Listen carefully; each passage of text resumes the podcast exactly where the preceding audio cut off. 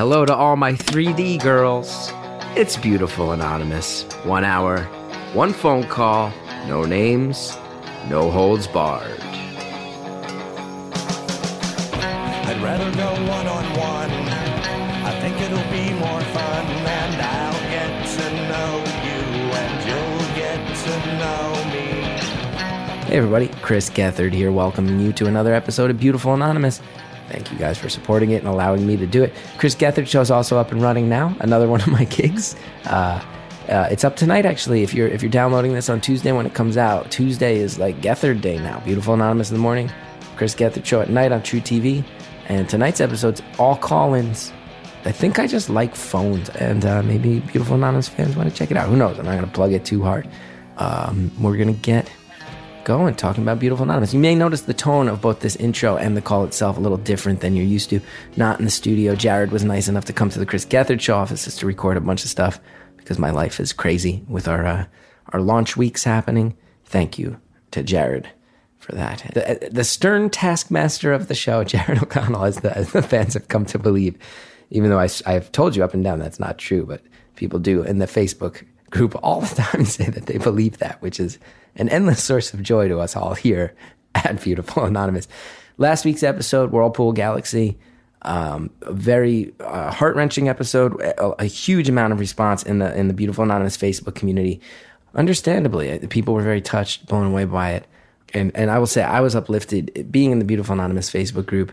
Just an outpouring of support and warmth. Jen left a comment that that I don't know why this one really got to me. There were so many like this, but uh, Jen said she's one of the strongest people in the universe, and with each word, my heart broke a bit more. Caller, you are an inspiration to others and will make change in this world. I am truly sorry for all you have gone through and will be hoping for more positive people to enter your life and the negative to stay far away. Thank you for sharing, and I guarantee you have helped many by doing so. You have this community behind you. And I don't know why that made me well up. That line, you have this community behind you. I don't know why. I don't know why. That one hit me in the gut really hard, but it's true. Also, just want to remind you guys, uh, we're later this week. Any episodes of Beautiful Anonymous older than six months are going on Stitcher Premium. This is they'll be behind a paywall effectively. Stitcher Premium is a great service. Tons of shows on there. All the Earwolf shows, I believe, are uh, are having the same thing. Anything older than six months now, you got to pay for. Uh, luckily, if you want to sign up, free month. Use the code Stories. You get a free month of the service. You can check it out, see all the great stuff on there. And uh, if you don't want to sign up, I would just say you have three or four days after this is released to just download the old ones. Everyone's cool with that. Just anything you want to keep for your personal collection, go ahead and grab it now. Now's the time to do it. This week's episode, fun one, uh, interesting one. It, this uh, this is a caller who is trapped between worlds in a very real way. Uh, when this caller started speaking, I was completely flabbergasted when he told me where he was from and you'll see why right away. I think you'll also let out a big huh, like like I did. Um, but it becomes very clear how the caller came to uh, to to be who they are, both verbally, culturally, all these different things. This caller who really has insight into multiple worlds and is also maybe separate from any of those worlds in a way that's very rare, very fascinating. I also found this caller to just straight up be fun. I thought we had good chemistry. I had a good time talking. And uh, speaking specifically about a culture, uh, Japan, that I think as Americans in particular, we often sort of like romanticize or even weirdly fetishize in certain ways. And uh, this caller was able to give us some insight from multiple perspectives. And I found it really cool. And I hope you do too. Enjoy the call. Thank you for calling Beautiful Anonymous. A beeping noise will indicate when you are on the show with the host. Hello? Hold on, I can't uh can't hear you in my headphones. I hear it coming through Jared's Hi, headphones. Give us just one second here. Oh, you don't hear it? No. Harry Hello? hears it. Jared hears it. Does he hear you? Do you hear me? I can hear you, Chris. I can hear the fact that there's someone in Jared's headphones. Okay, hold on one second. Okay, we're holding for technical difficulties. I apologize. It should work. Oh, not at all. Ah, there we go. Hello? Hi. Some people would say edit that out. I'm going to say let's leave that in. Say, let's leave that in our old podcast. How are you? I'm calling in from Japan. Oh, wow. Well, that's a way to kick down the door in the beginning of your call. Yeah, this is an international call, I guess. I don't think we've ever had. Have we had a call from Japan? I don't think we have. Really? So I'm first. You are. I don't even know if we've had a call from Asia. oh, really? Yeah, you might be the first on your continent. We've had Australia and Europe. I don't think we've had. I don't know. I think you're. I think Oh, you're. hell yeah. Hey, you're breaking new ground. So what's up? How are you? That's awesome. Hi, I'm, I'm great. I'm from Tokyo, Japan. Um, you know, this you probably hear this all the time, but uh, huge fan of the show, and you definitely helped me out a lot. And um, I don't know how, like, how people find you out overseas because um, we don't get HBO and stuff in in Tokyo Yeah. but we I found out, uh, you out through uh, actually the punk music scene. Nice. Jeff Rosenstock. I'm betting you're a Jeff Rosenstock fan. Yes, I am. Yeah, I had a feeling because he, go, he I think he goes to Japan on a pretty regular basis. hmm Yeah, yeah, yeah. Actually, one of the bands that I really liked um, played on your show, uh, RVIVR. I think that's how you pronounce Oh, it. yeah, RVIVR out there from the Pacific Yeah. Northwest. Cut the cord. Great, great band. Yeah, I love. I, I like the their old band Latterman a lot, Uh huh. and yeah, and the reason why I was um why I found out your show was actually uh, through the fest, and you had the uh, Chris Gethard show on the fest. Yeah, down And Gainesville, I- Florida. yeah, yeah, yeah. so I I found you through that. Watched all the episodes. I'm actually in. Um, I'm going through all your archives on YouTube and just watching all that too. I love it. I just want to say to any of the listeners out there, this is not a paid advertisement. This is not a plant or setup. Though I do, I will say this caller has fantastic taste, and everyone should go through the archives of the Chris Gethard Show. Get yourself hooked in anticipation of our new season. Yeah, yeah. yeah. So yeah, so yeah. Sorry if it sounds like yeah. I'm sure you hear that a lot, but um. Oh, it's nice. It's very nice of you. Thank you. Yeah, yeah. I love your stuff, and you know, I love you. I watched the that 40 minute video of you talking about Morrissey. Love that uh, you- Thomas video. Me and Thomas Lennon. yeah, yeah, That's cool. So wait, you yeah. you said yeah. you're you said you're from Tokyo, Japan. So you you're born and raised. Mhm. Yes, I'm uh, pure Japanese. Um, Wow. Both of my parents are yeah Japanese, but I went through the American education system in Japan. Oh, one of the international schools. Yes, yes, yeah, yeah. That's so. It's actually one of the things that I wanted to talk about was that um, it's really weird because I think you could probably tell that I don't really sound Japanese. No. if I didn't say that I was. Yeah, I mean when when you said you were born and raised there, and are and are not like uh you're not the child of expats. I'm actually shocked by that. No. You sound like you're from Southern Yeah. California. Yeah, yeah, I get that a lot. but it's it's really weird because yeah, my lingo and you know the culture that I grew up in is purely. I I, I listen. I grew up listening to um, American bands. I listen to Japanese bands too, but um, it's created this really weird dynamic where when I'm hanging out with people that are purely Japanese that went through the whole Japanese educational system, I they think that I'm a foreigner. They think they don't really see me as Japanese. And when I hang out with people from America or anywhere outside of Japan, they they see me as Japanese. So I'm kind of this. There was a time, and I'm still going through it, but I don't really know what my identity is. Wow. Wow. hmm Now, Yeah. let, let me ask you this about that because you're kind of stuck between two cultures. How how does it work as far as attending the international schools? I understand. I know my understanding Mm-hmm. is that a lot of like children of diplomats will go to Western schools when they're in non-Western Yeah, nations that are yeah. set up for them. But I, I don't know that I was aware that um, that they're for anything but that. But I'm also an ignorant human being, so explain it to me. no, no.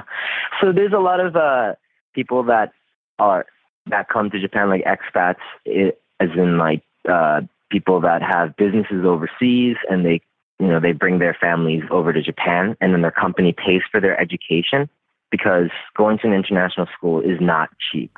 Mhm. So they pay for housing and also their education, and they get to go to international schools. Some schools have a lot of military people in their schools, which right. our school didn't as much, but because we have bases in Japan, and um, those are obviously where all the military kids go. But um, yeah, we had it was sometimes celebrities or peop kids of celebrities or kids of um, people that had a lot of power, I guess, wow. were in um, my school. So, but you know, my, for me, it was really weird because both of my parents are Japanese. Like, The company obviously didn't pay for my education, so it was just my father's kind of. Uh, he worked really hard and he put me through this education, and now I talk like this.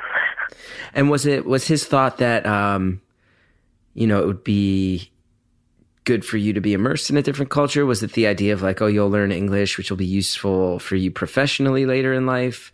Was it just an appreciation of Yeah. multiculturalism? What was the impulse with your parents uh, taking this leap? Oh, he definitely was uh, looking for you know business opportunities. Um, he business opportunities and just you know culture in general. It, he thought it was something that if he had the money to be able to put me through it, then it was good education, I guess, and just it would make me into a more modern human being. I think is the mindset. Yeah, yeah. So he's Yeah. he's trying to set you up for like a modern, multicultural future where you can uh, have the uh, career of your choice, and then Exactly. Yeah. you turn into one of them dirty punk rockers. Yeah, right. How do you like yeah, that? And then when I, yeah, not much. he doesn't really like it. it's very, very Japanese. Where when you try to have a real conversation with your father, oh yeah, something I should um, say is that in Japan, the a, a lot of times uh, the mother is an stay at home mother and the father is always working, and it's kind of a stereotype that I hear a lot where the father's always working, never hangs out with the kids in Japan because they're so busy. It's like the businessman life. And there's definitely some truth to that. And so I didn't know what my father did as a job until I graduated college. that can't be true. Can't- Seriously, I I was like, "Oh, you use English, but I don't really know what you do." So I, I had to sit him down, and I was like, "Dad, I'm 20. What do you do? I should know this." you never asked him before that, and he never told. he, I did ask him before, um, kind of like, "Oh, Dad, what do you do?" But he just never gave me a straight answer because I think he didn't. Um, he didn't think that I would understand even if he told me. What does he do that's so complicated. that inter- right. This is very. This is the very Japanese part, and um, it was funny because he was so awkward about me asking him. What he did was he just kind of gave me the outline that he always did, and he gave me his business card and said, "This is what I do." And what, what, what, what did you have to go Google it yourself? What happened? no, I was like, so yeah, what what do you do? Like, what's the? And yeah, before that, I definitely Googled him and I did find him, but it was kind of weird for the son to not really know. And I was, I just said, hey, I need to know. I should know this because people ask me, and all I can say is like, oh, he works in an international company, but it's like, you know, I can't really give anybody specifics, so. I just asked him, and he said, "This is what I do," and he just gave me his business card, and you know, really awkward after that. But now I know what he does. Is it anything? Is it like anything mind blowing, or were you just like, uh? It was. I was like, "Oh wow, you." It made sense why he put me into a international school. Like, "Oh, this probably is a lot of money," but it wasn't anything too surprising. Just because he was always going to different countries, he was never home, and all in all, I barely know my dad. Yeah, I mean that's intense. Do you uh?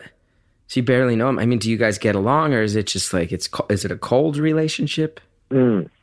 It's really weird because in uh, Japanese culture, um, there's this thing called honne and tatemae, and that is kind of um, your outside face and your inside face. And he usually in the family or like with your friends, you have your kind of inner self and you release who you are and all that, you know, stuff like that. But in the family, there's this, you kind of have, it seems like it's happy, but you know that there's no feeling eh, in it. And I feel like growing up with that, and then the moment I noticed that that was happening, and we were kind of this, like almost like a caricature of a family, not really. There was no real heartwarming moments, and I realized, oh, my mom doesn't really like my dad, and it kind of created this independency inside of me from a pretty early age. Wow. I, I, I will Yeah. say this is like a very surface level reaction, but it's a true Mm-hmm. one. It it's really I gotta say it's it's really amazing to me that uh, it, it, there really is a Western world and an Eastern world, huh? Like everything you're describing to me, I'm like, wow, it's a.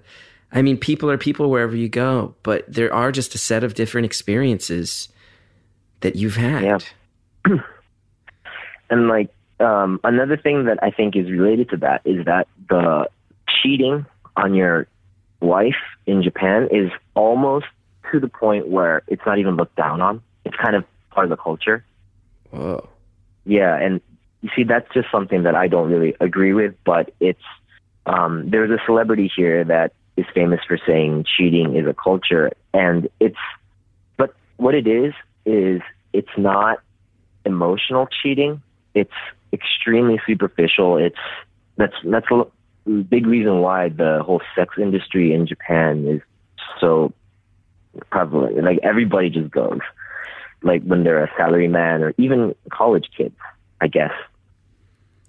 Really? So that's uh that's not just for tourists. That's not just for tourists to uh, engage in while on vacation. That's like part of the culture. Yeah, I think Japanese people enjoy the the happy endings more than the tourists. wow. We're going to go there. Yeah. Okay, so if we're just going I'm going to say something blunt. Our viewers should brace ourselves. Is it it's sounding to me I, oh, this is a sentence I never thought I would say. Um so is it like is it almost like a is it almost viewed as like a form of masturbation in a way? Oh yeah, yeah, for sure. It's like um, I mean, people just go there. People, um, I guess like I've never been because I've grown up in a Western mindset, so it was always very foreign to me.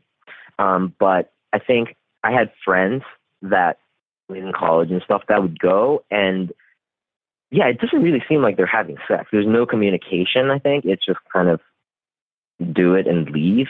And it, it would be like, hey, I'm we're gonna go do this for a bit and I'm like, okay, I'm gonna go home once and then when they're done, you go out and then drink again, kind of thing.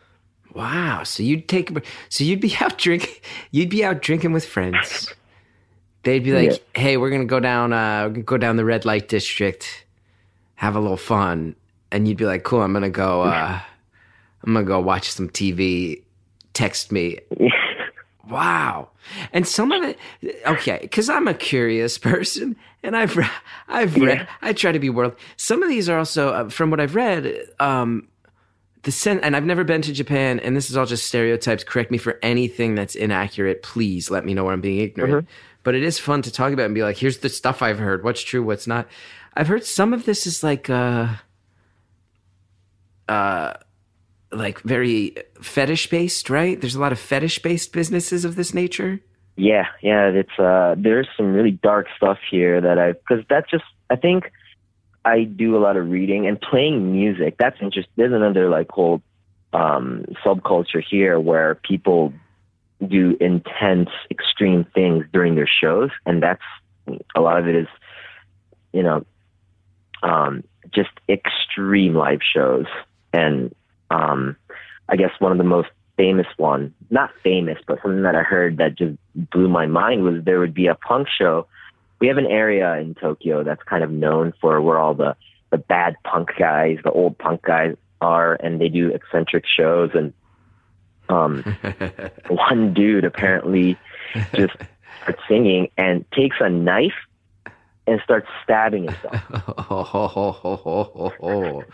I mean, that's that's like the most extreme. That's not like you go to a random venue in Tokyo and people are just like stabbing their stomachs, but Did he die? um, that's just no, no, no, no, no. I think they just bleed and then they're like, "Look how intense I am. This is so I'm punk rock." so Japan then- Japan yeah. has like multiple GG Allins. Yeah, they don't, they don't throw shit at people, but um, yeah, I should explain. You and I should team up and explain for any of our listeners. You know, I, I, a lot of the listeners have heard me talk about punk a lot, and I think a lot of our listeners do not Yeah. partake or listen. GG Allin is perhaps known as the most extreme punk of all time. Um, he was known for going on stage naked and performing sex acts and vomiting on purpose and cutting himself and shitting, like you said, punching audience members in the face. Kept kept threatening that he was going to commit suicide on stage. He's like a notorious, um, like violent, clearly damaged performance artist, punk rocker, who whose music is almost unlistenable. Also, by the way, which is part of what people who like him like about it. Sounds like you, you guys got a real, real element of that in your punk scene over there. I guess like people. I don't know if it's the GG Allin, but it's there's definitely some people do that, and, and I I have to reiterate, you the normal punk scene is probably the nicest scene. Like you, when people are moshing or when people are stage diving, everyone's so polite. Um, so that I don't want people to come to Tokyo that like punk rock and that would shun away from venues because they think everyone's killing each other. But um, there are there's definitely that extreme. Yeah. So it it's basically like any it sounds like any subculture you find in Japan. It sounds to me like what we're maybe saying cuz you've brought up both the music world and the sex industry. It's like, oh, you can keep finding more extreme fringe versions of it if you want to look. Oh yeah, oh yeah. It's um there's some stuff that I don't even know and I watch documentaries of, you know, foreigners coming to Japan and kind of looking into that and I didn't even know that. That's how deep it goes. And I lived here my whole life. Yeah. So you just avoid this. And is a lot you say a lot of this is because you went to an international school. So is it like are you listening to like a lot of like romantic American love songs and watching like Hollywood movies about like people trying to settle down and find each other and you're like it's just a di- is that just a different approach? Is that part of it? Like you're immersed in a culture that like what Yeah, yeah. yeah, tell me about how it separates you. I just asked our caller about how uh, things separate him. And to you, dear listener, I will now separate you from the next portion of the podcast with these ads.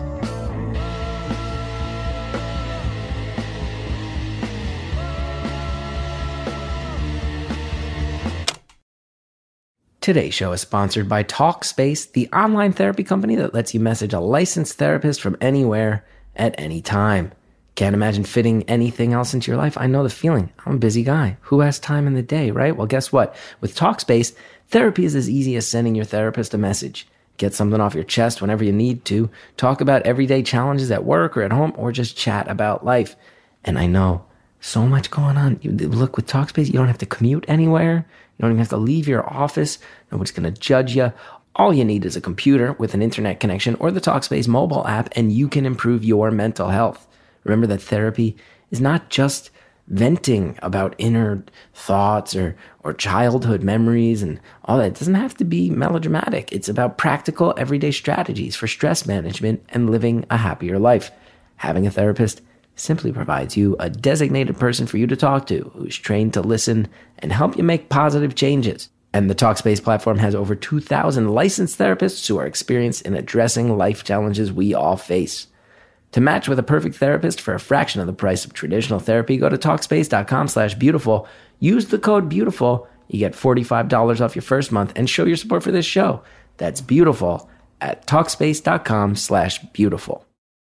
A podcast team started looking into the biggest hack in history and ended up in the middle of the story. You can find Breach in your podcast app right now, a mysterious voicemail. disappearing audio files, and origami sent from a California prison. The deeper they dug, the more deeply personal the hack became. Breach is a new podcast investigating the world's most notorious data breaches. Takes you inside the world's biggest hacks, how they're done, who does them, and what's really at stake when your private data is compromised. For season one, the Breach team answers questions about the hack of a huge American company.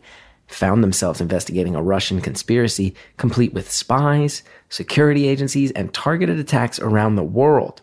Because when you're a hacker with access to 3 billion email accounts, you can steal some credit card numbers or you can threaten the very cornerstone of democracy.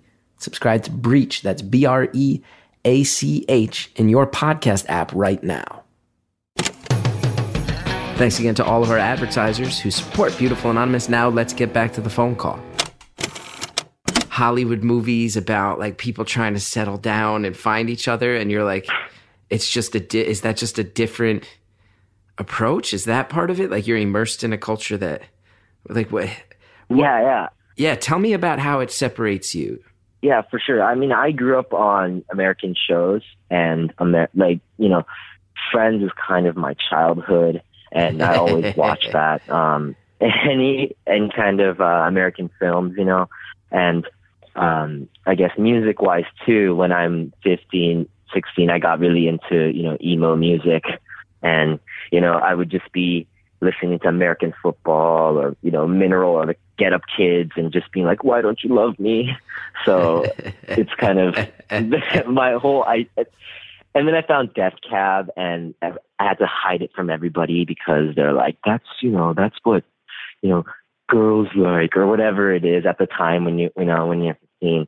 But I'm just there listening, like, "Oh man, Ben Gibbard gets me," kind of thing. So grow, growing up listening to that kind of music, very sensitive music, um, and also the values that they have in Western TV or movies definitely shaped the way I see relationships with friends, uh, family, and um, you know, uh, just romantic relationships. And that's that was hard because what I see in the families in these Western TV shows was so different from when I go home every day from school. It was just like it, it was like they're like mannequins, you know. I mean, I I, I love my parents. Like I think they did a great job, um, and I can't thank them enough for putting for them to put me through the education that I was, you know, so blessed to have. But you know, just to think about all the times when I was down, but and when I could talk to my parents or people talk to their parents, I just kind of kept that in this whole time. Have you ever been to the states? Have you ever come over? I've been to, um, I think, wow, it's probably like five, almost six years ago. I went to California for about four days to check out the Vans Warp Tour. That's it. You came once for the Warped tour, and that's it. Yeah, I mean, I, I my parents took me to Hawaii a couple times um, when I was younger, but uh, yeah, for me, it was the Vans Warp Tour in California. Um, was kind of when I was conscious or I could actually see things, and it was really weird because um, I was I had we had some friends on the tour, so we were kind of on the the, the tour van with them, and after three days of this kind of the same lineup, I was just like, hey, I'm in America and I should go venture out. So then I kind of escaped. Um, I think I was in either San, I think I was in San Francisco and I just left and I just went to just explore the, the town, I guess. And, um, I went into like, I was like, what's the most Californian thing that I could do right now. and I found a random burrito store and I was like a Mexican restaurant. Like, oh, maybe this is what I've heard about. Maybe I'll go in here. And so I just go in and I start ordering and they just think I live around there. So they start saying things like, like they, I don't know if it's, um, yeah, they just kind of act like I've been there the whole time, but I can speak English, but I've never really ordered in English for food in my life. What a weird there's day in a- your life. What a weird day. It's like you're a spy. It's And like I'm- you're a spy that got dropped in the middle of this culture you've studied your whole life. yeah, and I'm being put to the test, and I'm so I'm just like, yeah, I think I'll, I'll have this, this burrito with this, this, and they're like, how about this, how about that, how about that, and I'm like, I, I don't know, but okay, yeah, sure, and then so I get this burrito with just pretty much like everything on it, and it's pretty much four times bigger than anything you can get in Japan. And I'm just sitting there alone, and there's all these, you know, people that are going to Warp Tour with their friends and stuff, and I'm just there alone, just like, how do, how do I do this? And then I'm just like, yeah, how do you eat it? Like, and I'm just eating it, and I can't finish it at all. And in Japan, I don't know how it is, how it's like in America, but like in Japan, you don't leave things. Like you don't, you have uh, to eat the whole thing. Like that's kind of Oh, so- you know rule of thumb. And so it would be rude. It would be rude to like- leave leftovers. Yeah, yeah, yeah, exactly, exactly. So I'm just stuffing myself with this burrito, and I, I kind of get lost because I've, you know, I don't have Wi-Fi, and I'm just walking around, and I'm feeling sick, and I, I'm just, I get back, and I'm just like, I'm, I don't want to do this. I just go back to the trailer, and I'm just, you know, sleeping, and I just miss out pretty much the whole day. And the, you know, the other people come back, and like, what are you doing? I like, I don't know. I try to like experience. Is this America? Am I experiencing it right now? Like I don't know. I mean, giant portions. Yes, you are experienced. A burrito bigger than your own head. Yeah, that is an American experience. I love that story. That's nuts.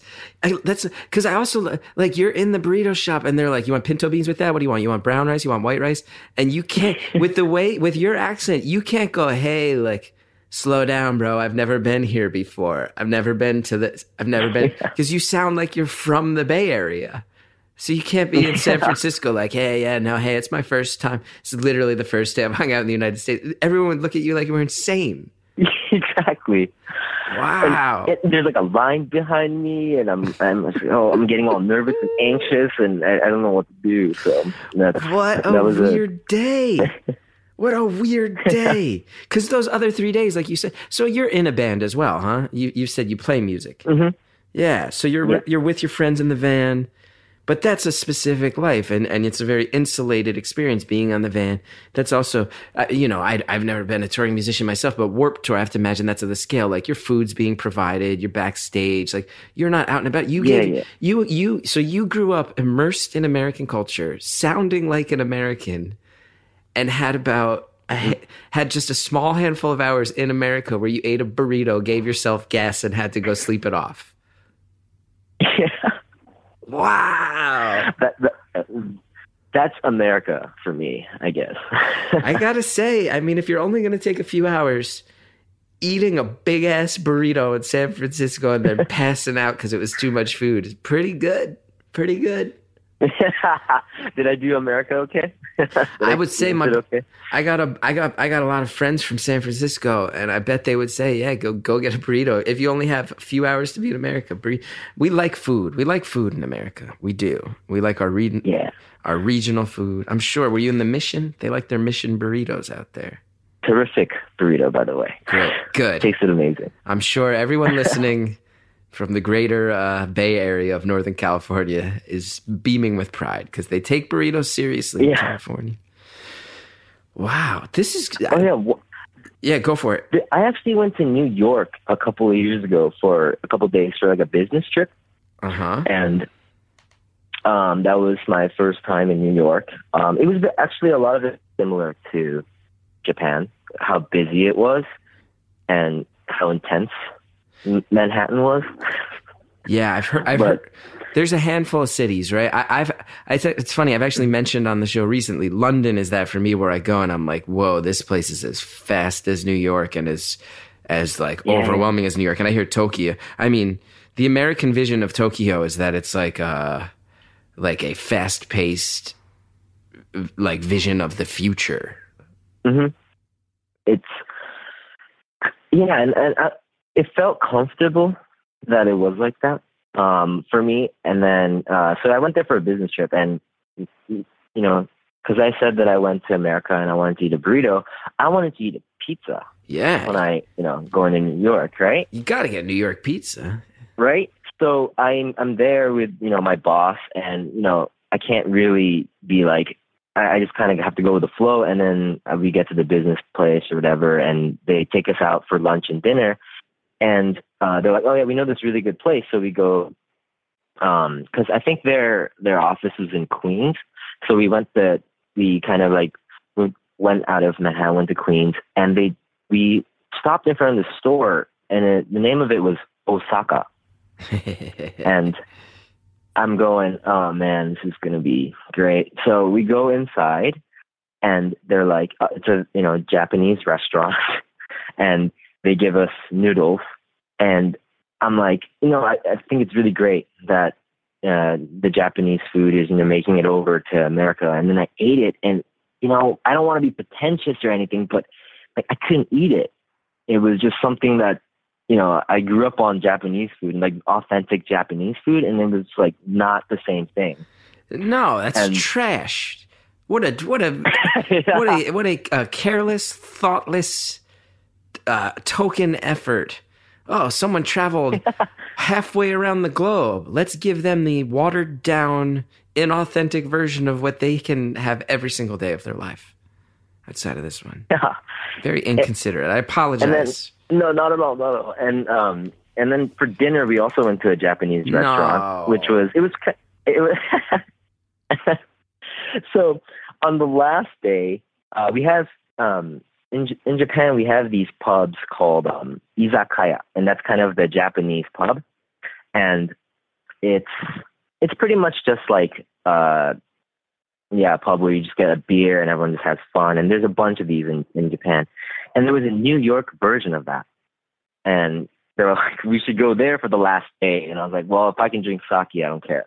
So we went to, um, we went to this place and everything was fine. Everything was great. But uh, my friend actually lived in New York at the time and he came to hang out with us. And he said, okay, I got to go. I got work tomorrow.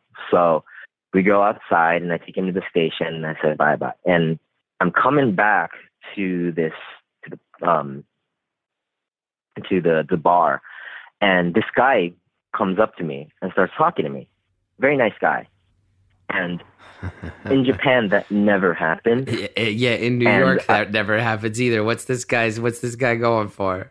so he's like yo ha- like where are you from and i'm like oh i'm from um i'm from japan and he's like oh yeah you you know you look asian i was like yeah thanks and so we're walking and we get the um and he's like, i'm not really used to it and i it's kind of nice that people are talking because people don't really talk to each other in japan because in the japanese language we don't have a word we don't have a phrase for have a nice day so like we never say that Oh, wow. yeah, and that's one of the biggest things that I realized is when you go even to any restaurant or any store, at the end of the conversation, people will have a nice day. And I'm like, that's so nice. That's that's great. So yeah, um, so we're, yeah, we're going down, and he's just talking to me, and um, he goes, "All right, my car's parked over there, and um, can I suck your dick?" Knew there was going to be a swerve on that one. Knew there was a swerve coming. Wasn't sure if it was money or sex, but I knew it was on its way. As a New Yorker, I got it. For anyone, for anyone in your position who is uh, international, never been to New York City, as a New York resident, I could say, do not be fooled. No one is that nice. No one is as nice as that person in New York. Yeah, yeah, that was my uh, hard lesson learned. But I was like, oh, but I don't know how to react to that. I don't. What, are- what are you supposed to say to that? So I was just like, oh, uh, you're really handsome, and um, thank you. I'm I'm really happy that you feel that way about me, but I'm sorry. I'm not. You know, like I need to go. So I politely kind of um, you know, reject him. hmm But I think he took that as kind of like, oh, this guy's really nice. Maybe if I ask a little bit more. So he got kind of aggressive. He was like, come on, man, I'll let you suck mine. And I was like, that's not what was, that's not the, the, the problem here. Yeah, it's not a bargaining to the level of which I'm about to engage sexually with a stranger on the street Yeah. in your parked car. It's that that's not my thing in general. Thank you. yeah, exactly. And I'm just having this conversation as I'm walking. And then everybody that was already, they were all, the people that were at the bar we're, you know, we're leaving, and my boss is there, right? So, and in Japan, I mean, I'm pretty close to my boss, but it's really still awkward. And um, he's taking like pictures of me and like movies of me interact with this guy, and and nothing weird, but I was just like, man, like last time I went to America, it was the burrito thing, and then now I'm in New York for the first time, and this happens. Like I'm getting pretty. This is amazing experience that I'm getting right now. yeah. Yeah, you've only been here a handful of days, but you've really lived. I gotta say, so you're a you're a punk rocker, but you also work in business at a at a caliber where they'll fly you to a different country. So you, you you you split your time between two worlds that way as well, huh? Yeah, I mean that's kind of the toughest thing is that um, well, I work as a translator and I translate films. Um, we try to bring like independent documentaries into Japan. It's kind of like our big business thing, and it's a very small operation, but and it's that's kind of my day job. But so I do that during the day, and then at night until like midnight, I go into the studio and do um you know band stuff, and then on the weekends I'm on tour, kind of thing. So it's it wears me down a lot. It's kind of the the biggest uh, problem that I have right now. Actually, is balancing that. Yeah, that's a that's round the clock. That's a hustle. That's a grind. Yeah, And is your band? You think your Yeah, band, and- like the band, have a chance of busting out? yeah, I think so. I mean, uh, we've been working at it. The band that I was in uh, when I was still on, when I went to that to the Warp Tour, we broke up, and I'm doing a new thing now. But um, yeah, I think I think it's good. I'm, I really like my music. Um, I think the the band likes the music, and um, it's just that you know that spark. You know, like you just got to keep working at it, and then we're just hoping for that spark to hit, and then you know, hopefully we can go from there. That's cool. I wish you I wish you great luck with it. Thank you. Yeah, so that's kind of uh, where we are with the music. But and yeah, in Japan, it was uh, yeah. This is something I wanted to talk about. Totally forgot about it. Is that um, I think in Japan, mental health is non-existent. It's not, as in like people are definitely going through that, but um, it's not really acknowledged in Japan. Yeah, I've heard this. Yeah, it's yeah. I- I've heard uh, somebody else talk about this in a different call that you had, but it's just get over it. You know, you just sleep on it, kind of thing. Yeah. And you're just having a bad day, or you're weak. So when people actually are going through depression um, or anxiety, it's just a sign of weakness. Yeah, I know that feeling. And I come from New York where everyone's in therapy. We still get that. I think the sense I get just from from pop culture, and again, if it, it's a, if it's a stereotype that's inaccurate, let me know. It's a it seems from what you see from the outside, it seems like a very work driven place where a lot of people work Oh, yeah. until they're on the brink of of collapse. Mm-hmm. Yeah, It that really is. I mean, it's very true. that can't be good. That can't be good for the head. Yeah, I mean, uh, I don't know if you've heard this, but uh, the suicide rate in Japan is extremely high. I have heard that, and I've heard there's a suicide forest, right? Isn't there a famous, famous place where people go to Oh, commit yeah. suicide? Yeah, recently, a, uh, The an YouTuber. American YouTuber came here and caused a lot of trouble, but that is um, that's serious business there. Um, you you go there and um, you see you know letters that people write for loved ones, and they say, uh, if you find me here or if you see this post, please don't come find me. Um, I'm done. And uh, I think people they go by car because you can't really walk there. But um, uh, people just leave all their stuff in their car as kind of uh, mem- something to remember them by, and they kind of plan it all out. Wow. And you would think are there Yeah. are, are there not are there not police or or you know medical professionals that are are tasked tasked with maybe uh safeguarding it to try to stop that? Um, there, there are actually um, there's people patrolling the forest, but the forest is so deep and it's so wide, and also one of the reasons why it's so good for uh, it's bad to say good, but um, why it's an optimal place for these people is that once you go inside, you lose. There's no cell towers, so you can't get any reception in there. So even if you want to call for help, it's not really an option. Yeah, she's in there with Or your if- thoughts. yeah. So people can't go in groups. You know, if let's say a patrol group goes in like a group of ten, if they split up, then they, there's no way that they can contact oh, each other. right, right, right. So it's just a very. It, a lot of the times it's just after the fact. Um, they see the body. It also seems like there's more of a, you know, again, from the outside looking in, a history of sort of honor based suicide that is maybe more pronounced Mhm. than than most places. Is that true? Um, I think that um, the whole honor thing is uh, definitely it's it's fading away in Japan. Uh, now people just commit suicide because they are extremely depressed. Nobody understands them. Also, um, people don't really get into it. It was on the news, but people aren't dating, so they don't have a significant other in a lot of cases. Um, so it's mostly that now. The whole the honor based uh, suicide is kind of a little bit um, back then kind of thing. Yeah, that's good. Well, that got intense. That got heavy. I need a breather. I like to take a breather, get a sip of water, ponder the heavy parts.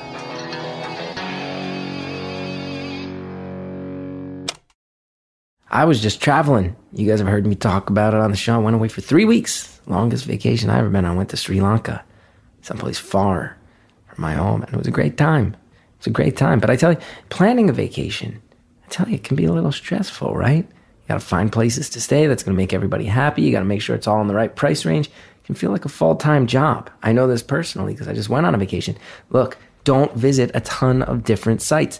On tripping.com, one search lets you compare every home from the world's top vacation rental sites in one place to find the best deal on your perfect vacation rental. Vacation rentals offer more, more privacy, more space for everybody under one roof, more choices, more fully stocked kitchens, extra bedrooms. Check it out. Hot tubs too.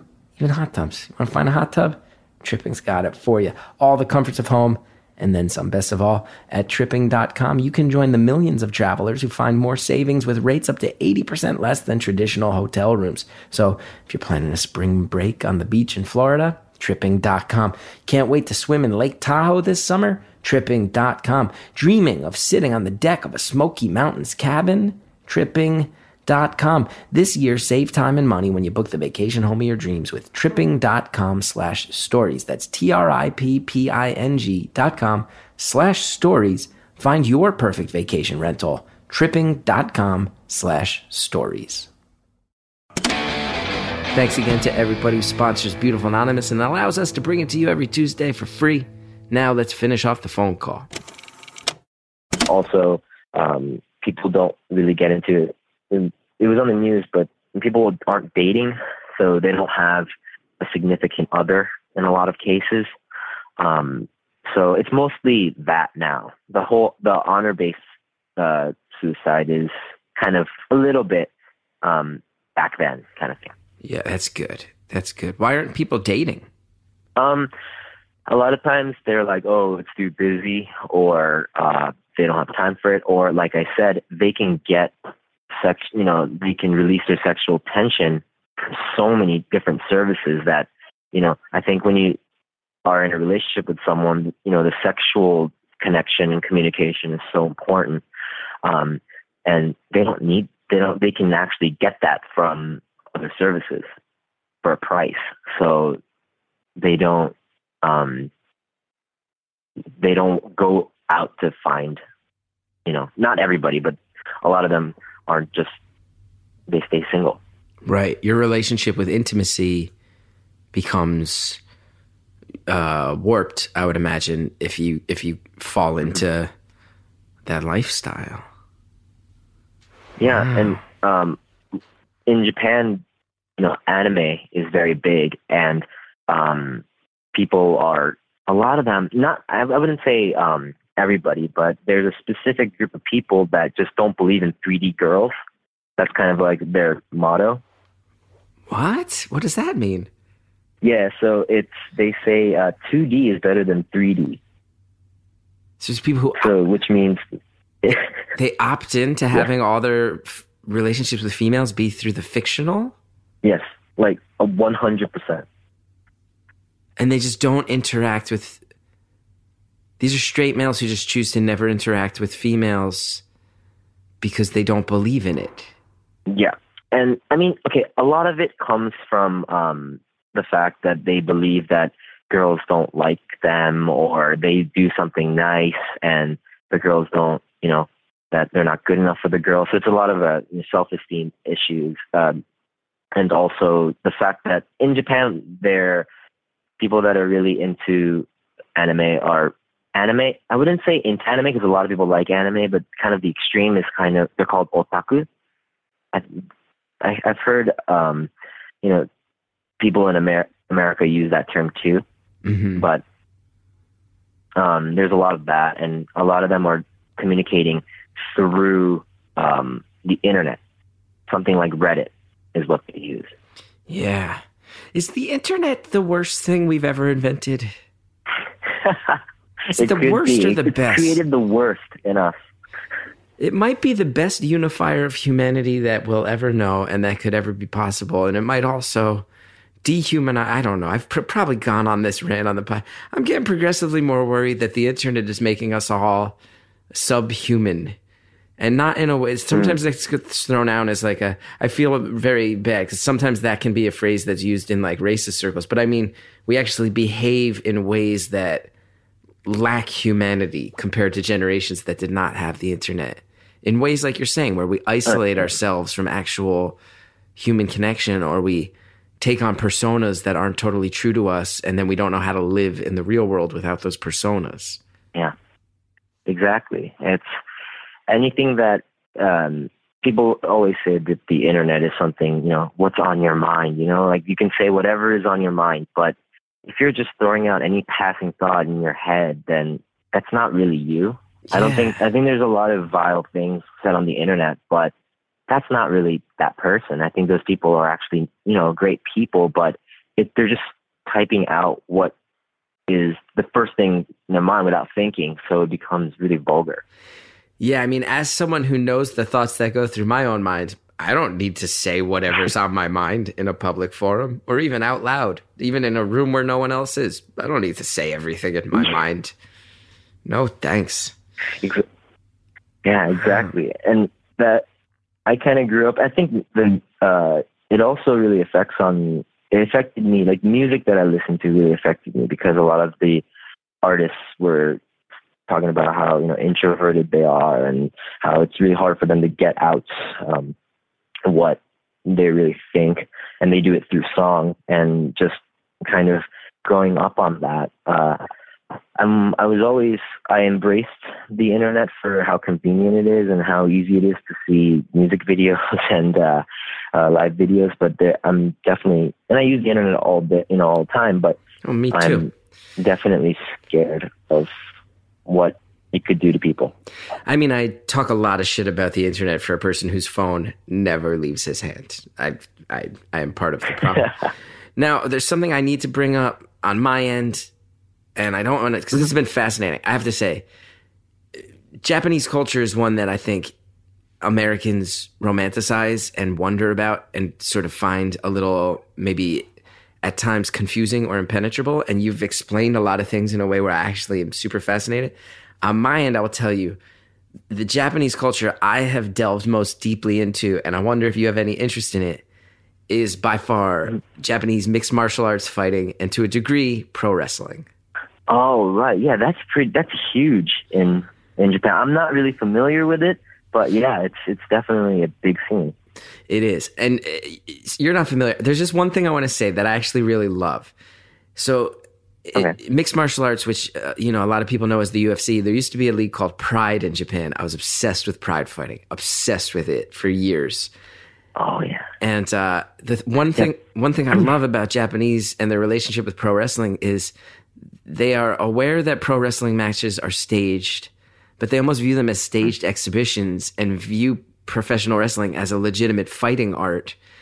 And the Pride Fighting Championships, a lot of why it was created was to showcase professional wrestlers in real fights to prove the legit the legitimacy of pro wrestling as fighting. And I think that's the coolest shit I mm-hmm. ever heard of in the world. Yeah, Pride is so big. I, I don't know if they still do it, but every No, New God. Year's, it's Yeah, the Pride fight. the massive Pride and K1 fights were the big New Year's thing. I always heard that. Pride got taken down. I think they got busted because they were very tangled up with the Yakuza and they got publicly Oh, really? shamed for that and taken down. Yeah. Oh wow. Yeah. Yeah. Yeah, that, I, I guess I didn't see the the Pride. Yeah, this year. Was, was that recent or? That was that was probably ten years ago. But there's a bunch of other leagues Oh, really? that have, have kind of filled in and emulate Pride. There's uh, there was Dream for a while. There's a new one now. I forget. Rizin. There's there's a few that are kind of continuing the tradition and still do the New Year's fights and stuff like that. Let me ask you a personal Oh, I question. see, yeah. Can I ask you a personal question? Yeah, So of course. you are a romantic. You're a romantic specifically in a sense as defined by Western culture. Does this actually make your dating life, does it make your dating life easier or more difficult? Because I'd have to imagine that uh, if you tell a partner, hey, I actually, I actually get um, weirded out at the idea of cheating or paying for sex. Is that something that it, people are like, oh my God, you're a total catch? Or are they like, wait, Uh, what's up with that? Yeah, I mean, I've never dated a purely Japanese person just because the people that I'm around with is also mixed culture and they kind of have the same value as me.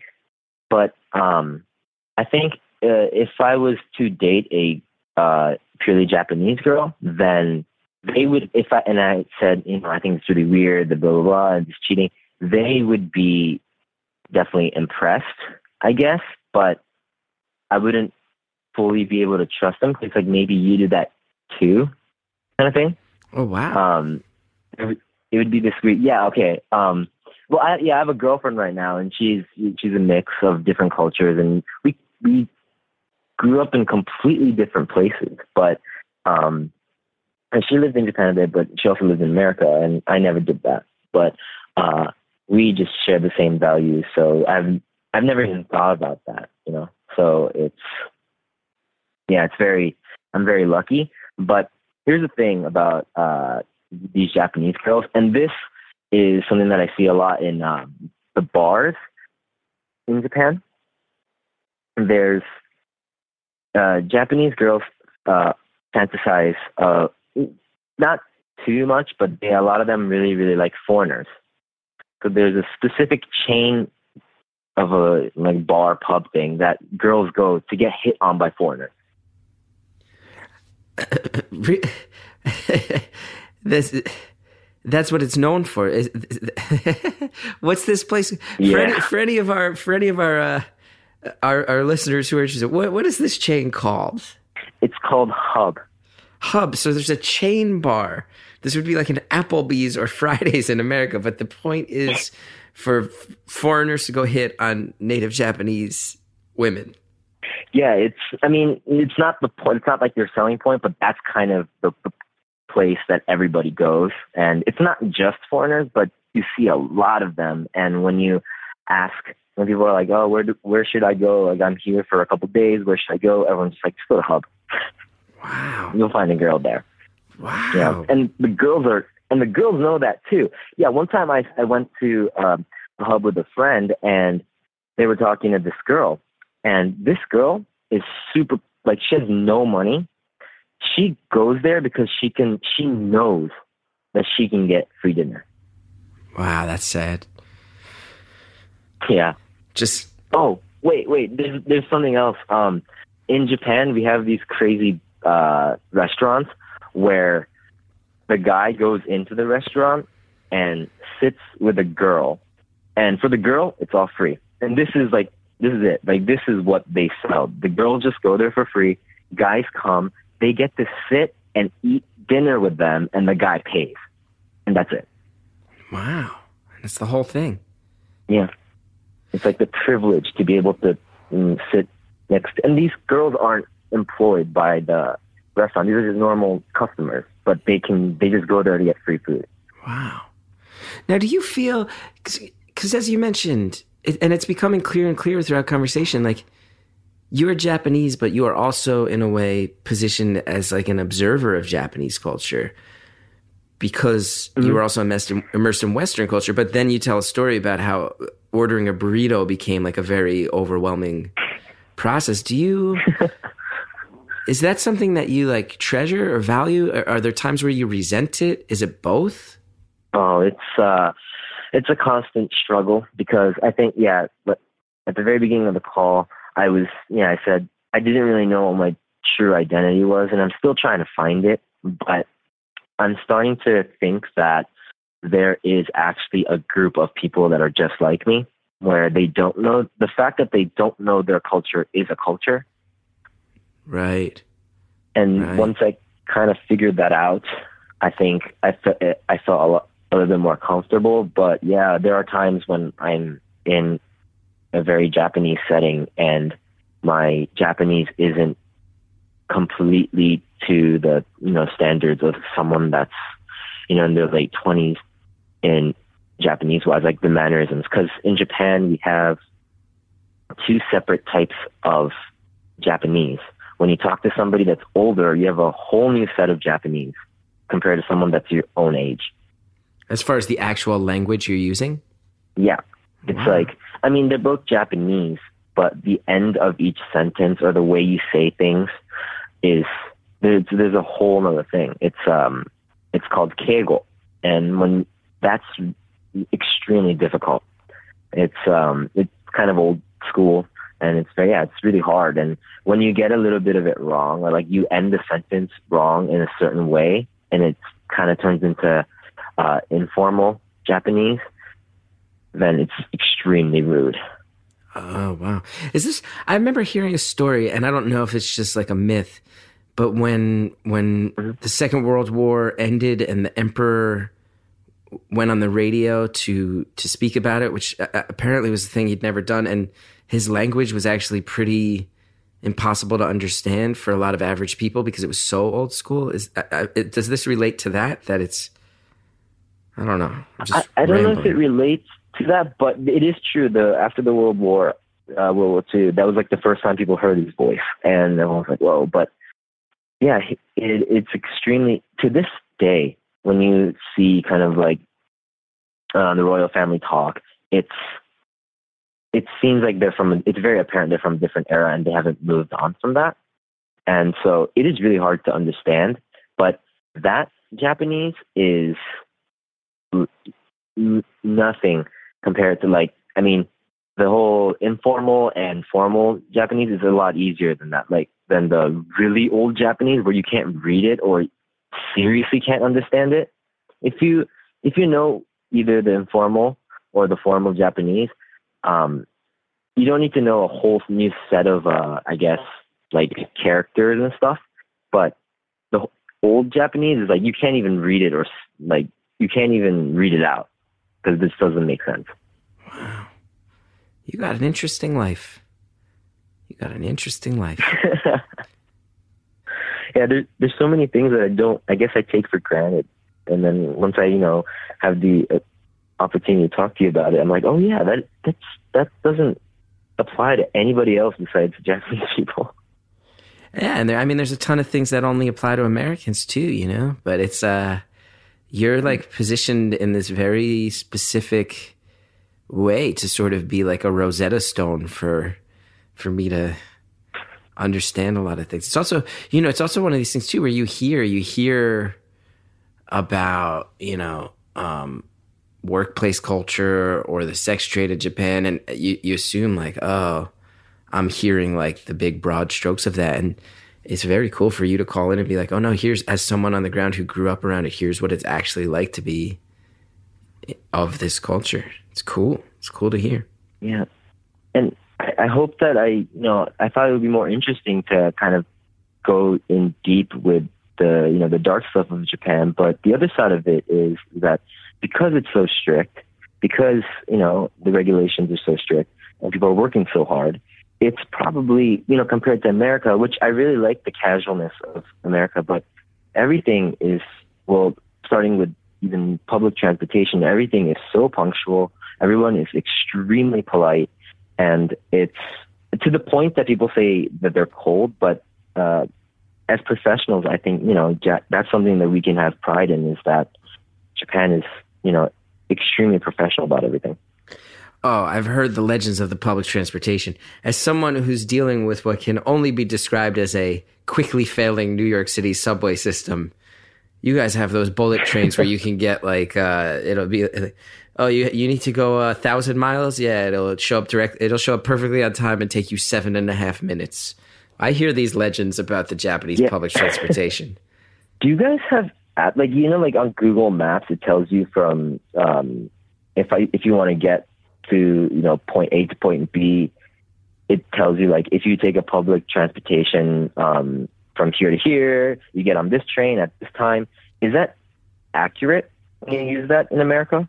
It's touch and go in New York City. And most places, you know, most cities and uh, most places in America don't have an uh, public transportation. It's it's very much a car culture, but in this in the cities, especially Right. the the major ones, we do.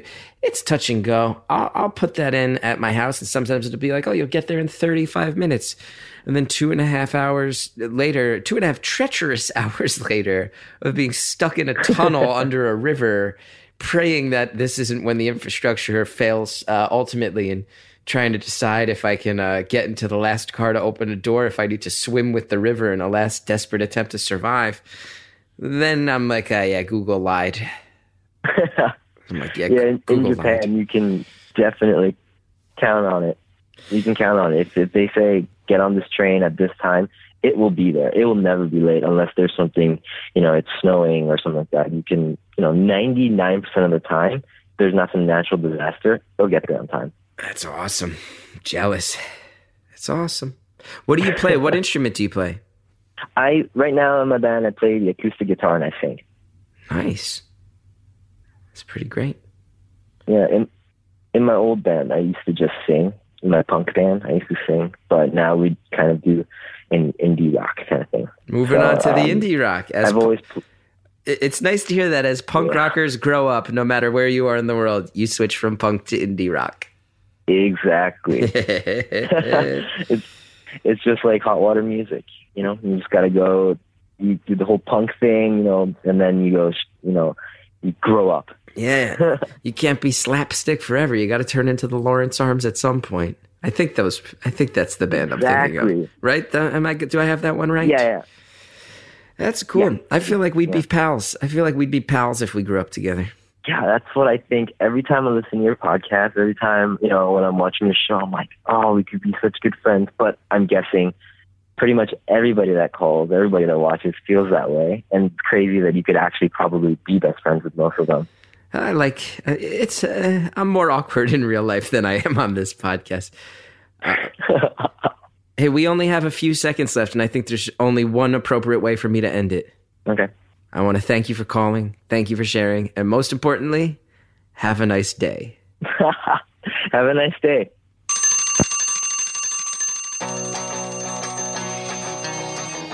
Caller, thank you for calling. It's super cool. Thanks for letting me ask all my ignorant questions and not getting mad at me. I really do think we'd be pals. And sorry that you had such an overwhelming time during your trips to the States. Hope you come back here someday and uh, and enjoy it even more. Get that pizza that you've always craved. And not just eat crappy Japanese food. Who would do that? Who would do that? Anyway, thank you for calling. Thank you to everybody for listening. Thanks to Jared O'Connell. Thanks to Harry Nelson, especially for coming over here towards the east side and uh, recording this one means a lot. These guys helped me out while we were taping the Chris Gethard show. Allowed me to not leave the office for this one. Thank you to Shellshag for the music. You want to know more about me, especially dates that I'm out on the road? ChrisGeth.com is the website for all of that. And if you like Beautiful Anonymous, one thing you can do to help, go to Apple Podcasts, rate, review, subscribe. I can't tell you how much that helps. That's all the business. Thanks for listening, and we'll see you next time on Beautiful Anonymous.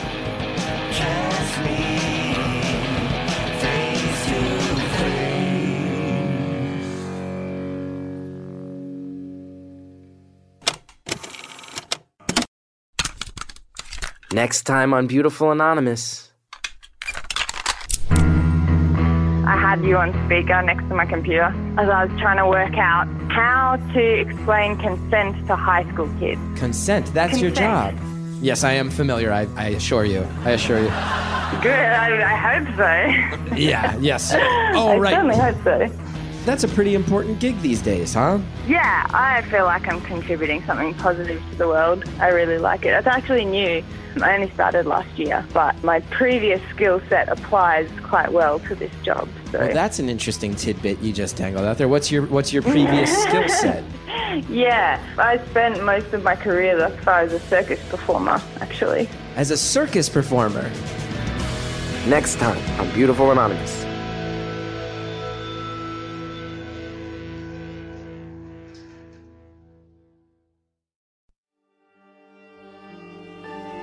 My memory is a mess. More and more stuff's coming back. Came here because I was running. Okay. Running from myself. Okay, please. But I'm not gonna run again. No, no, no, no, no, no! No! I'm one of the good guys.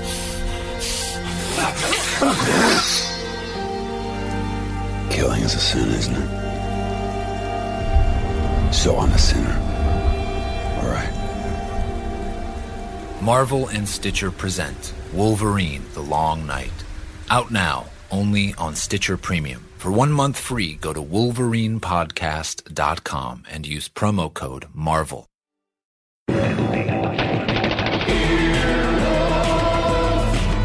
This has been an Earwolf production, executive produced by Scott Aukerman, Chris Bannon, and Colin Anderson. For more information and content, visit earwolf.com.